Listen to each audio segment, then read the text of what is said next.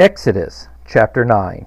Then Yahweh said to Moses, Go into Pharaoh and tell him, This is what Yahweh, the God of the Hebrews, says Let my people go, that they may serve me. For if you refuse to let them go, and you hold them still, behold, Yahweh's hand is on your livestock which are in the field, on the horses, on the donkeys, on the camels, on the herds, and on the flocks, with a very grievous pestilence. Yahweh will make a distinction between the livestock of Israel and the livestock of Egypt, and nothing shall die of all that belongs to the children of Israel. Yahweh appointed a set time, saying, Tomorrow Yahweh shall do this thing in the land. Yahweh did that thing on the next day, and all the livestock of Egypt died. But of the livestock of the children of Israel, not one died. Pharaoh sent, and behold, there was not so much as one of the livestock of the Israelites dead. But the heart of Pharaoh was stubborn, and he didn't let the people go. Yahweh said to Moses and to Aaron, Take handfuls of ashes of the furnace, and let Moses sprinkle it towards the sky in the sight of Pharaoh. It shall become small dust over all the land of Egypt, and it sh- and shall be boils and blisters breaking out on man and on animal throughout all the land of Egypt. They took ashes from the furnace and stood before Pharaoh, and Moses sprinkled it up toward the sky, and it became boils and blisters breaking out on man and animal. The magicians couldn't stand before Moses because of the boils, for the boils were on the magicians and on all the Egyptians. Yahweh hardened the heart of Pharaoh, and he didn't listen to them, as Yahweh had spoken to Moses.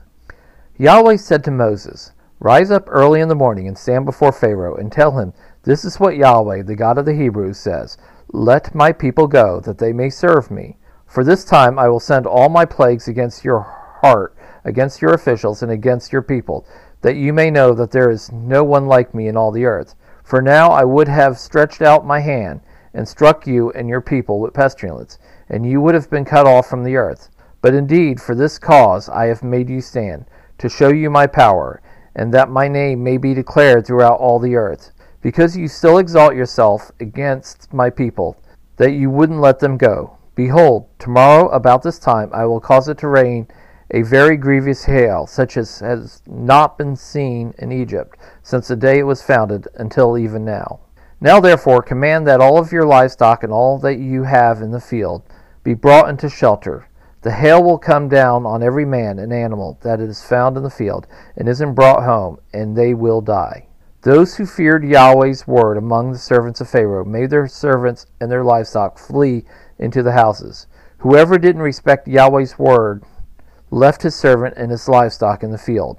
Yahweh said to Moses, Stretch out your hand toward the sky, that there may be hail, that there may be hail in all the land of Egypt, on man and on animals, and on every herb of the field throughout the land of Egypt. Moses stretched out his hand toward the heavens, and Yahweh sent thunder and hail, and lightning flashed down on the earth.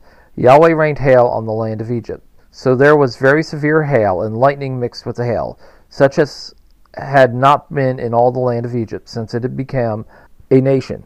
The hail struck throughout all the land of Egypt, all that was in the field, both man and animal, and the hail struck every herb in the field and broke every tree of the field. Only the land of Goshen, where the children of Israel were, there was no hail. Pharaoh sent and called for Moses and Aaron and said to them, I have sinned this time. Yahweh is righteous, and I and my people are wicked. Pray to Yahweh, for there has been enough of mighty thundering and hail. I will let you go, and you shall stay no longer. Moses said to him, As soon as I have gone out of the city, I will spread out my hands to Yahweh. The thunder shall cease, and there will not be any more hail, that you may know that the earth is Yahweh's. But as for you and your servants, I know that you don't yet fear Yahweh God. The flax and the barley were struck, for the barley had ripened, and the flax was blooming. But the wheat and the spelt were not struck for they had not grown up. Moses went out of the city from Pharaoh and spread out his hands to Yahweh, and the thunder and hail ceased, and the rain was not poured on the earth. When Pharaoh saw that the rain and the hail and the thunder had ceased, he sinned yet more and hardened his heart, he and his servants. The heart of Pharaoh was hardened, and he didn't let the children of Israel go, just as Yahweh had spoken through Moses.